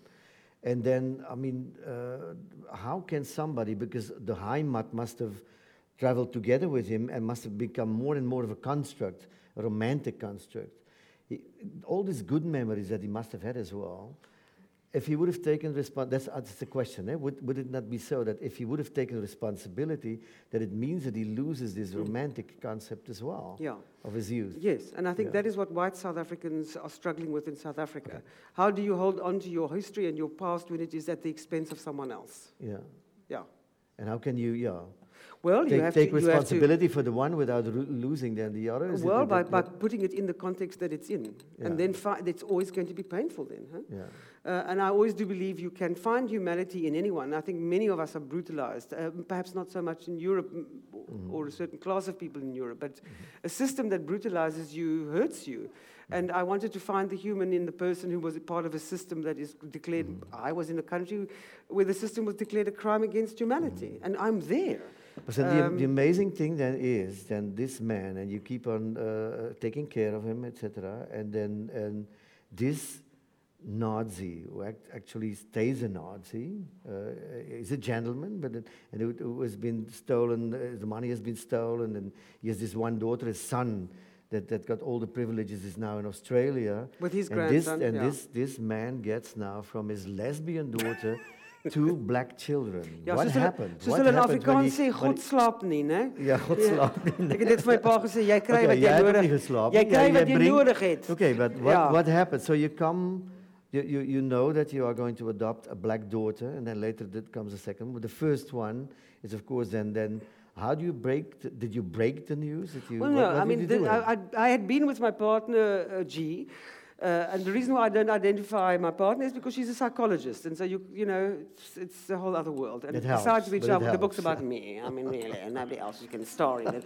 My children said to me, "Why didn't you take pictures of us in the book?" My, they're now 15 and 12, and they're angry that they're not celebrities the books. I said, "Yeah, but you don't choose. You cannot. I'm not going to do that. You can But write your own book when you when we you." can show them a bit, no? That's a part But come, come, come, come to the, Um, so, uh, your, your father, do, Yeah, do so you, I'm with my partner for 10 years, and she, uh, I never wanted to have Yeah. children. I mean, that's why, that's why we are made gay people. Huh? We don't have children. You can do that. Yeah. That's, that's Kenya. There's Kenya on top of Table Mountain doing uh, Marilyn Monroe. Yeah. Um, en daar's ek en my lief, liefies in ons tuin, dabbing, yeah. which I think was so last season. But tell me now, tell us, tell us, so Um, your father. So ek en my en my partner praat al vir 10 jaar oor kinders kry en so aan en na 10 jaar is ek 44 en ek besluit toe ag ja, well I'm, I thought I'm too selfish. I'm gay. We're not supposed to have children. That you people must do because we want to do other things, you know. Uh, and besides which, it You seems really fun. strange Yeah, to yeah. carry another human being inside you and to make another person who might look like me. And ach, Okay, nee, but you ah, get- you come to your um, father Yeah, now, so okay. uh, we then decide to adopt, and I go and I decide to tell him because, of course, you don't want to surprise him on a visit. Okay. This is not Nazi water. No, eh? no, I mean, no, where does it come from? Because the, you never know um, in Europe what you're Apollinaris drinking. eh? I might mean, be, that's what- yeah, no, no, you never know in Europe. You might Okay, you be drinking know. something from somewhere you shouldn't Yeah. be drinking it from. Eh? It's Jan van Riebeeck. Julle kan ons wyn nou drink in Suid-Afrika, Okay. especially the young Go to your farmers. Father. ja, where am I? Where were we? Yeah, Um, no, yeah. How do you break the news to so nou gaan ek na my pa toe en I say to him, look, I, I'm, I'm adopting a, a we're, I, we're adopting a child. Um, I'm not asking your permission, I'm telling you. And if you behave badly around this child, if you are bigoted or racist in any way, we will not be coming here. I'll come on my own. I will not expose these children to you. And did you tell him at that point it would be a black daughter? Yeah, he asked me. He, he sat there for a long time. You could see him. Ah, the first thing he said is, yeah, but you don't answer your phone. this is how Germans don't speak directly to you. I said, what do you mean I don't answer my phone? What's that got to do with having children? Yeah, yeah, yeah. Well, can you cook? Well, who's going to change the nappy? You know, I was like, huh? Um, I mean, yeah, So that was all he could say. I mean, that's how men think. Answering But nothing about the, the fact that the. Then he said, Is it a white child? And I said, No. And he went quiet. And anyway, our child arrives, and we bring beautiful, beautiful, beautiful Layla to visit him the first time to meet him. and I open the door, and she's in a baby carrier, my beautiful, beautiful child who's five months old. And he goes, Yeah, but she's an infant. So I said, Well, that's what babies are. I mean, what did you think? Uh, I think in his own mind, he thought she would be three or four or so. I don't know what he thought. It's assumptions, my father. He thought, you know, he thought he would die in his bed in his sleep. And I said, Have you got a direct line to someone? Because that's not going to happen. The book is also about that. Discussion- Layla's there. Yeah, Layla, beautiful Layla's there. And. Um, gradu- and she just loves Opa. She's just, she's just her Opa. Smelly old Nazi, vieslijke German opa And he, to he, he does tricks with his false teeth. Yeah, no, that's for Kenya later Ah, on. okay, no, no, later and on, he'd that's the play, I suddenly find him playing uh, with her on the carpet, and then because my father also was not very sentimental about our birthdays. Ons verjaarsdae, ons het nooit parties gehad. En deesdae moet jy 'n moerse party vir jou kinders, almal ontnooi en koeke. You know, those days passed without, you know, nobody really knowing. And he would then buy them presents, both my children. And, then, um, and I have a beautiful photograph of him feeding Kenya, my second child, very strong second child. And gradually, what happens is I see my father loving uh, in a way um, and really genuinely finding these children a delight and them loving him. Of course, until he, when he dies, my youngest said, Ja, waar is opa's tanden? His teeth. She didn't ask me in Afrikaans, she doesn't speak. She said, Where's opa's teeth? I want to wear them. So I said, Ja, but yeah. I love children. They're very unsentimental about death. So while my father was dying on this side, and I was dealing with him right until the day before he died, we spoke all the time. All the time, all the time. I had my children demanding from me this side. I was wedged between a life force coming and a life force going. And they made me laugh because I'd drive home in the car crying because I knew. And then I'd get home and Kenya would say, Is Opa dead yet? Um, and I'd say, No. Well, she says, Well, when? Uh, I said, Oh, yeah, soon. She said, Well, I'm wearing my tutu. to the funeral. Uh, but she was very upset when he did die, when Opa did die. And then he got sick and came to stay with me, and I have beautiful photographs of him uh, in bed with them, with his teeth in, the, in, the, in the water. No? Yeah, oh. But anyway, that's what But, Kenya so the- wanted. but the heart of the story is then this man was capable of love of these children. Yeah, but- but- and so without without No, but, any. but remember what he said when, I, when he tried to explain to me why he loved me. Okay, them. okay. Tell because, us, please, us. n- because that never fear. but that was no- at first, no? Huh? That was at first, or did he repeat that later?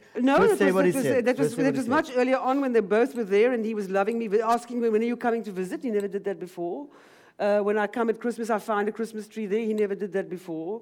And he's buying them a little bear and he's making it this life. You know, he's got this little fucked up family, this gay daughter with these two, two you know. Here we are, hello. Um, but at a certain point, we're talking and, he's, and, he's, and this is now, you have to hold on to this because this is how toxic uh, fascism is how toxic it is. Uh, so he falls in love with these two black children, and this is how the Nazi mind explains it. He says, Yeah, Marianne, you know what's so interesting, huh? Uh, he always used to like to talk because he's a man and God speaks through men. Uh, yeah, since 1994, I've noticed in South Africa that black people, huh, their heads have got smaller and their skin's a bit lighter. it's in the book. and I said, I'm sorry? Uh, so that mind, that fucked up mind, could only interpret loving black people by making them whiter. Yeah. You know, uh, and I thought, yes, this is really hard work. Yeah. Hard, hard, hard, hard work. But by the time my father died, he had in all his different pockets of the suit I dressed him in, and he died such a, a dignified way, which he wanted to die. And I think by the time he died, he knew he was more of who he was, um, Yeah. without all of the cuck. But do you feel Um, that, uh, especially by the end of his life, that the discussions got deeper and that you reached him? Could you, when you talked about uh, to fix him more or less, did you did you have the impression that you could do that? Mm. And was a, he was also he had a very specific sense of humor, no? so there was, uh, at the end of his life, he told me there were two things, and uh, yeah, the, there were two, there were two the things. one the injection. I, I always wanted him to tell me, I, I'm sorry we were wrong in Germany for what we did. I didn't have the moral courage. But it's easy to get people to say that because I lived in did, apartheid. Yeah, but I lived in apartheid South Africa. And as I get older, and when you read the book, you understand how people can live with something and not understand what it is. Um, but yeah, he had to have a pacemaker put in, a pas aanmaker. and we were in the hospital, and because he phoned me one night, he said, Marianne, Marianne, my pulse is three. Uh, so I said, yeah, it can't be three, you would be dead.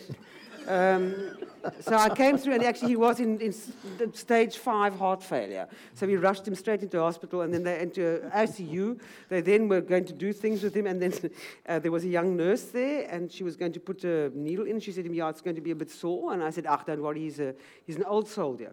And for the first time, he turned to me and he said, "Yeah, but for the wrong side."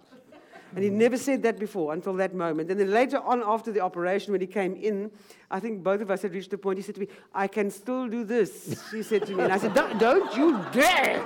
You know, so, yeah, don't, to put that hand down. Um, don't you dare.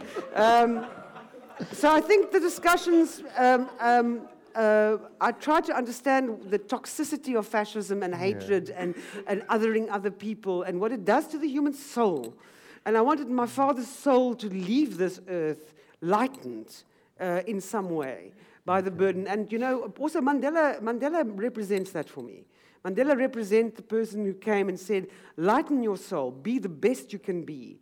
Um, because he did that. And if he could do it, why can't I do it? But now we have other politicians who bring out the worst in us, and we must tell them all to fuck off. Let's not but talk anyway, about them again. It Let's was not a talk about nice. them. This was a nice. let's talk about you. for the- Let's but- talk about you and why this book is Oh, here. yeah, okay. Yeah. But let's uh, no. This we, we, we talked already a lot. Eh? I mean, you talked already a lot. So look, the But, point is, uh, at the end, I got but to no, no, say goodbye want, to him. I got, People want. um, people want to ask questions. So Okay. we're still like. Maybe they don't. uh, How do you know? Are you a mind reader? Yeah, I am. I Ja. am. I know people want. But Is it- dat I think so. I think so. Is it vraag? Look there. Yeah. Yeah. What What do you consider your mother tongue to be? Well, I unfortunately have to speak English to you. Um, I, I, today, when I walked around uh, Amsterdam, I listened to Xhosa music, and I've learned to speak Xhosa over two years. And there's a particular genre of Xhosa music. Uh, when you speak someone's language, you see their heart. Huh? So it's a, it's a. Not everybody knows what Kosa is. Oh, they, but they must know. Huh? But Weet one jullie of the wat is black- Xhosa? No, no. We have 11 languages in South Africa. Um, Official language, uh, 11 11 official languages. languages. Ah, Listen. Ah, that's fantastic. Yeah, that's all of them. That's fantastic. So for two years, What is your mother tongue then? Setswana. Setswana. Okay. Botswana. same language that's spoken in Botswana, Okay. Yeah. but I, uh, out of choice, didn't have to, learned all 11. Is it? Wow. Yeah. I'm, I'm, yeah. I would love that to do. Yeah, well, that most South Africans do speak 11 languages. Most South Africans can, can speak to each other. But Not. so the, the, the, Not. uh, sorry, but we have to, but the, the, Oh, okay, sorry. yeah, sorry. Your I don't know what my your mother tongue, is. I think, yeah. I think what has been um, uh, the gift to me has been, in the end, not belonging anywhere um, and loving everyone. Uh, well, more, some more than others. I'm sorry. What do you think about Afrikaans? Now? Um, because it has been long regarded as I, the. I, I now understand that it is a language that, uh, but, but the interessant about Afrikaners is that they're not a nation. They're like a bunch of Huguenots who arrived and some Dutch people, and suddenly they're a nation. mm. Um, and a language that is created uh, from the slaves who hear them speaking in the kitchens of Van Riebeeck's uh, um, uh, fortress uh, suddenly becomes a European language. Uh, so Afrikaans uh, wonderfully became in 20 years an academic language, but it was favored by, a lot of money was poured into it. So for a long time I had a lot of, I loved the language. I do now love to speak it because you can verschrikkelijk vloeken Afrikaans. Ek is mal oor Afrikaans. And people like Antjie Krog and others, um, Adam Small and, Breiten and, and uh, Hein yeah. Willeps uh, and others, uh, the Black Writers. Finger now, the- die- all the yeah. rappers are Hein Willeps in particular also have, Yeah. a lo- have, I think certain people have earned the Yeah. right to speak Afrikaans. So I don't, my mother, I don't have a mother tongue. Do you speak Portuguese? Un pouco. If you gro- gooi me in Mozambique, I'll speak very quickly. I asked for a chicken in a room when I was there. Quero chamar um galinha. is there another question? Is there another question? Yeah, it- it's better. Then, then I don't have to. Oh, thanks. Uh, ik praat Afrikaans, ik praat al elf. Die tet is Xhosa, Dit, ja? Damba Chivenda, Nkulumi Zulu. Die tete kan nie is dit kosa kodwa ulwimi lwam lukuni, hè? Okay. But I will speak English. En ik spreek ook Nederlands, want eh, voor zes en een half jaar woon ik nu hier. Dit is Zeeskuld. Ses en En- ses en 'n half jaar. Ja. Okay. Uh, I haven't got a question, I've got a comment. Firstly, thank you for um, putting your heart on paper for us to read. I'm going to read your story, I'll tell you why. Because you talk about the fact that it's about people, you talk about the fact that you have to dehumanize people in order to be able to kill them. And um, that's what I do. I go about doing workshops and giving presentations on the psychology of uh, exclusion uh, to understand the us versus them mentality.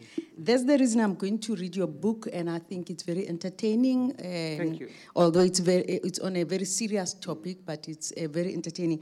I just want to comment on what you started with. Uh, I'm 64 years old. I lived the first 40 years of my life under apartheid in Pretoria. And then I lived for 18 years in the so called New South Africa. And I'm a reader of the Maverick. And the history of South Africa is not something I read about out of a book. I lived it and I live it. So I would like to say, um, okay, I, I, just quickly made notes so that I could quickly say all these things. I'm a reader of the Daily Ma- Maverick, and what you said about KPMG, SAP, etc., absolutely spot on. But I just am not happy with one thing. History is written by the victors. Geschiedenis word door die winnaars geschreven. It was that way during apartheid. It is that way in the zogenaamd Nieuwe Zuid-Afrika. The ANC are the winners, they are the victors, so they have remixed my history. The myth of the, the, the country of Mandela is a myth. Uh, the deifying of Mandela is something that, is, uh, that we should stop as a people. And saying that the corruption came with Zuma is not true. The arms deal started in Mandela's time. When, the, when SAFA was bribed with, I'm a taxpayer in South Africa. I've still got a training business in South Africa, not only here. I'm a taxpayer. When you said you paid for the wedding, I did too. Mm. And uh, when my tax money bribed Sepp Blatter mm. so that there should be uh, the 2010 World Cup in South Africa, it was not during Zuma's time. It was during Mandela's time. I don't hate Mandela. I'm not saying the world should hate Mandela, but I am saying it is a myth that the ANC liberated South Africa from apartheid. The ANC and the PAC and BCM, the Black Consciousness Movement, and AZAPO, and the men in the street, we liberated South UDF, Africa. UDF, MDM. Uh, U, yeah. U, UDF was uh, yeah. internal ANC. Yeah. That's yeah. why I didn't mention yeah, yeah, them. Okay. Yeah, Once you mentioned ANC, you've uh, mentioned UDF, you've mentioned Mass Democratic Movement.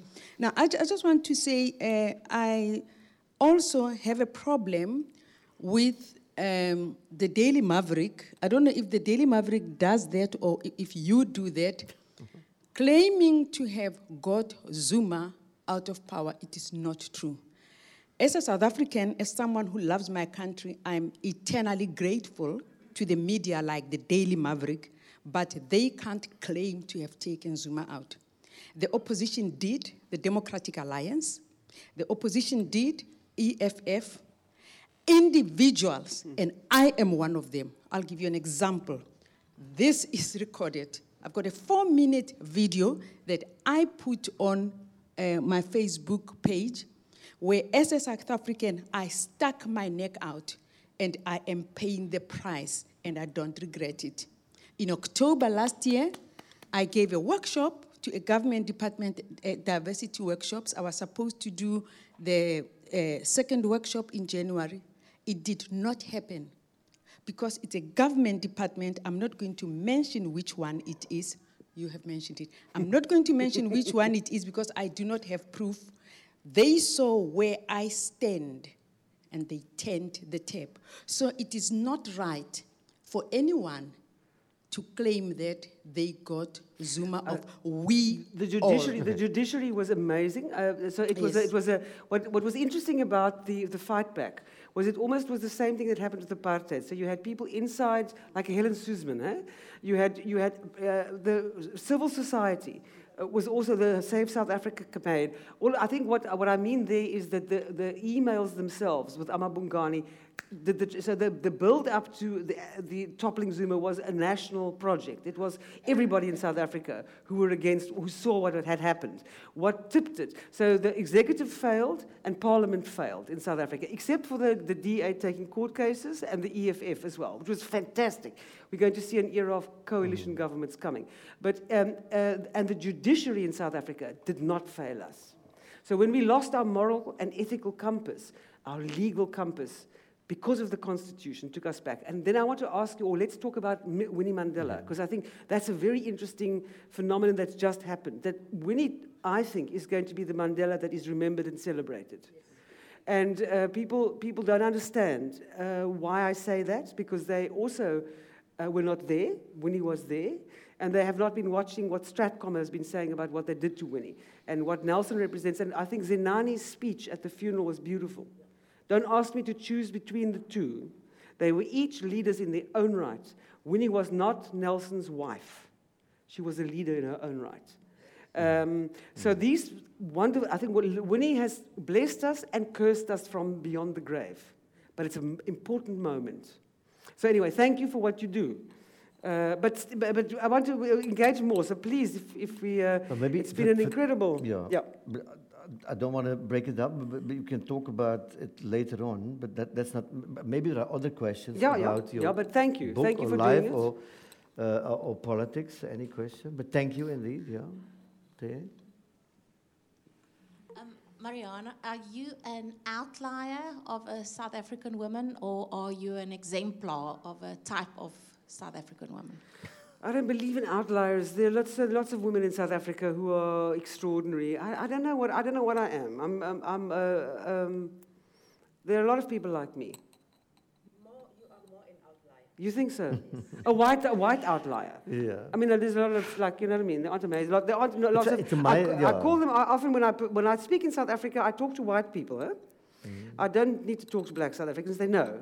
I, I, always say to everybody, watch Black Panther, the movie Black Panther. If you want to know how to be with black people, be the white guy in Black Panther. The only white guy. Just do what you're yeah. told, and and don't be CIA though. don't be the CIA. That's a okay. wonderful. Um, uh, what? Sorry. I, um, Are you outliner or typical? Yeah. I, I think I, perhaps as a white person I am. Um, and I, I, just mentioned earlier on to, to Tom, my job in South Africa is it's a very strange thing to say. It's white consciousness, is to deal with it. I mean, last week I did a book launch for a young a black writer, brown writer. She calls herself Brown, called Sorry Not Sorry, and the audience was largely made up of black South Africans. And at a certain point, I, I speak about white people as NWPs. And mm-hmm. You get some nice white people, but they're not many. No, I'm joking. You are NWPs. Um, but at, at, a certain point, you know, it was a, it's just after Winnie died, and we were all wearing. Well, I wasn't wearing a duck because it, it would have been inappropriate to wear a duck. But I understand what Winnie stood for and her pain. One white person in the audience. Always have to make it about ourselves, white people. Whatever. Apartheid was about me. Well, that book, my book says that too, but anyway. So one white person stands up and says, Yeah, but you know, it's not all white people. Um, so the conversation, I, I said to, so then I, what I have to do in that moment is say to uh, Haji, look, I'm sorry, I'm going to white explain a little bit to the other whitey, okay? I'm sorry, a lot of black people here, but I've got to now talk to my fellow white person. And what I, what I want to say is you cannot know how the world comes at black people everywhere.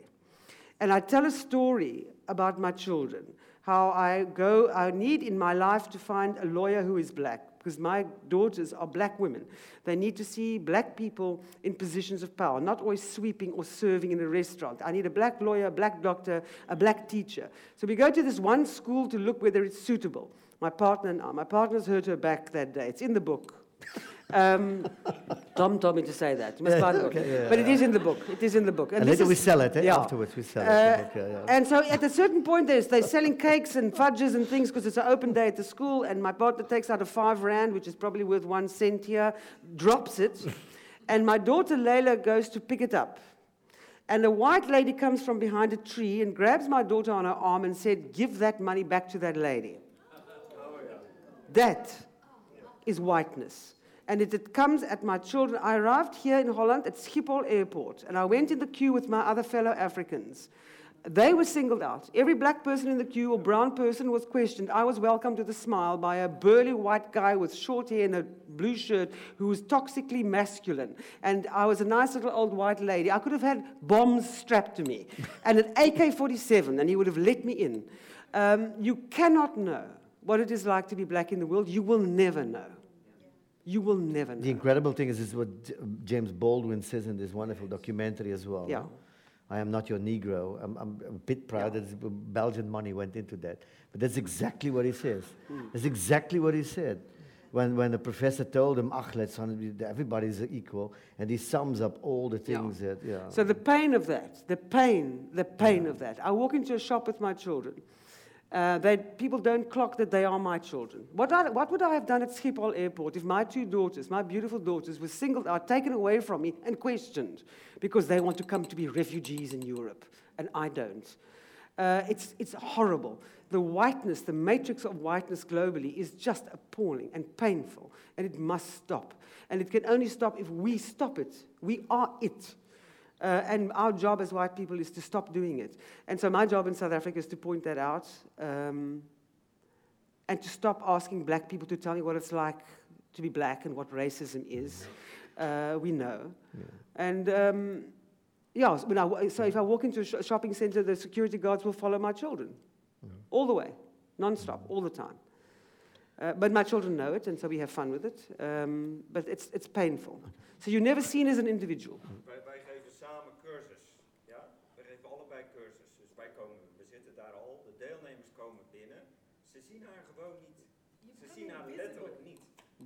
Zijn, het zijn echt prima mensen verder. Ik Ja. ben geen racist of zo. Het is verschrikkelijk niet. Deelnemers, Ja, ja. mensen, ondernemingsraadsleden. Ze zien haar gewoon niet zitten. Niet één keer. The most dangerous thing in the world at the yeah. The most dangerous thing at the moment is the alt-right white rise. And uh, in Australia, they offered Boere. Now that's another conversation. I'm just going to quickly go there about the so-called white genocide in South Africa. Now I live in Cape Town. 20 kilometers away from me are people who are, were formerly classified so-called te zeggen wat colored. het is, die plaasmoorden, die hele... Maar hulle weet daarvan. Hulle weet die mense praat van genocide. ja, They niet. Huh? Do- do everybody, does daarvan? everybody know? The people are there. Is, there is a claim at the moment that white people are being murdered in South Africa and the farmers are being killed in a genocide. That there's a white genocide. And that the government is involved. That's what I read Well, on the yeah. internet. That's what they say. you know, 20 kilometers. Yes, Yeah, that yeah. propaganda. My question is very simple. Look at the facts. You're entitled to, to your opinion, but you're not entitled to your own facts. That 20 kilometers from where I live, hundreds and thousands of so called colored people are murdered by guns sold to the gangsters by the police. Nobody talks of a colored genocide. In Marikana, mi- miners get shot in the back by the South African police. Nobody speaks about a black genocide. We are all suffering from crime in South Africa. White people are not singled out. And the crime that happens on the farm is not because of their whiteness, it's because of their vulnerability. Black farmers are also attacked on farms. Now, half of our money is left. We are in a terrible situation in South Africa. We want it back. We need it. We deserve better. Um, and uh, so, so th- if anybody comes and speaks of a white genocide to you, it's bullshit. It's, it's, Yeah. um it's propaganda. It's right wing. It's fascist. Maybe a last question before, uh, if somebody still has one. Or I wouldn't like to end that uh, On at that note, note. No, well, I want no, to say, please, uh, yeah. and I would like to hear from our fellow South African, I think we've turned a corner. Uh, we've taken back something together, collectively. I always say Afrikaans, yeah, from the university days. I'm not impressed. Um, no, I know. South Africans talk about a new dawn. Yeah, There is no yeah. new dawn. The dawn at the moment is just switching off the taps from the corrupt and, and making sure the accountability. Accountability. I mean, the life Esidimeni tragedy was unbelievable. I, I can't say that. I need to believe, like Václav Havel said. And I need to believe, like uh, Martin Luther King, that the arc, the moral arc of justice, the moral arc of the universe bends towards justice. I have to. I can't stay there if I, if I don't fight for it. So the last four years have been horrible for all of us. We've worked 12 hours a day. People in, I mean, the DA, as you say, the EFF, it has been unbelievable fight. Uh, you know you were there. We threw stones before. We throw them again. I often quote Marx in South Africa, not Karl Marx, Groucho Marx. Because Groucho Marx said something so wonderful. He said, Who are you going to believe, me or your eyes? and South Africans believe their eyes. Yeah. You know, young people are interesting. Okay. So please don't tell me. Please help me make it work. You know. Um, Can we? To fight to end corruption I know. ending corruption is not removing yeah, it's, we know. We're trying. We, we got rid of Arthur we- Fraser last week. He's gone. We have now Uh, a glimmer of hope to end, maybe. Yeah, again, so it might be a nice, a good way. To, but thanks you for uh, all of you for, for being here. I really appreciate you coming out on this uh, Yeah, lovely, beautiful summer's absolutely. evening. We'll be here a bit longer, of course, uh, if you want to talk to Marianne uh, a bit. Uh, yeah, yeah, yeah. and Tom, And, of and course. uh, there's books and all that. But thank you, thank you very you, much. You thank you for doing this for me Okay, and for bringing, uh, for, for taking what was in Europe to Africa. And I'm it has been, we've, we're on a sort of book tour, a week long. It's a vacation, I can assure you. Every now and then I get a word in. Side. that, that- that's the good thing. That's the good thing. Thank you very much for coming. Thank you, Okay. thank you. Thank you. Thank you, Maria. Well, uh, thank you, uh, Marianne Thamm, for being here, and thank you, Tom Lanoye, for um, having this wonderful conversation with each other. Um, thank you, uh, thank you uh, all for coming tonight. Uh, please have a look at the uh, programs to come, and um, be very welcome uh, to join us again. Thank you. Lekker.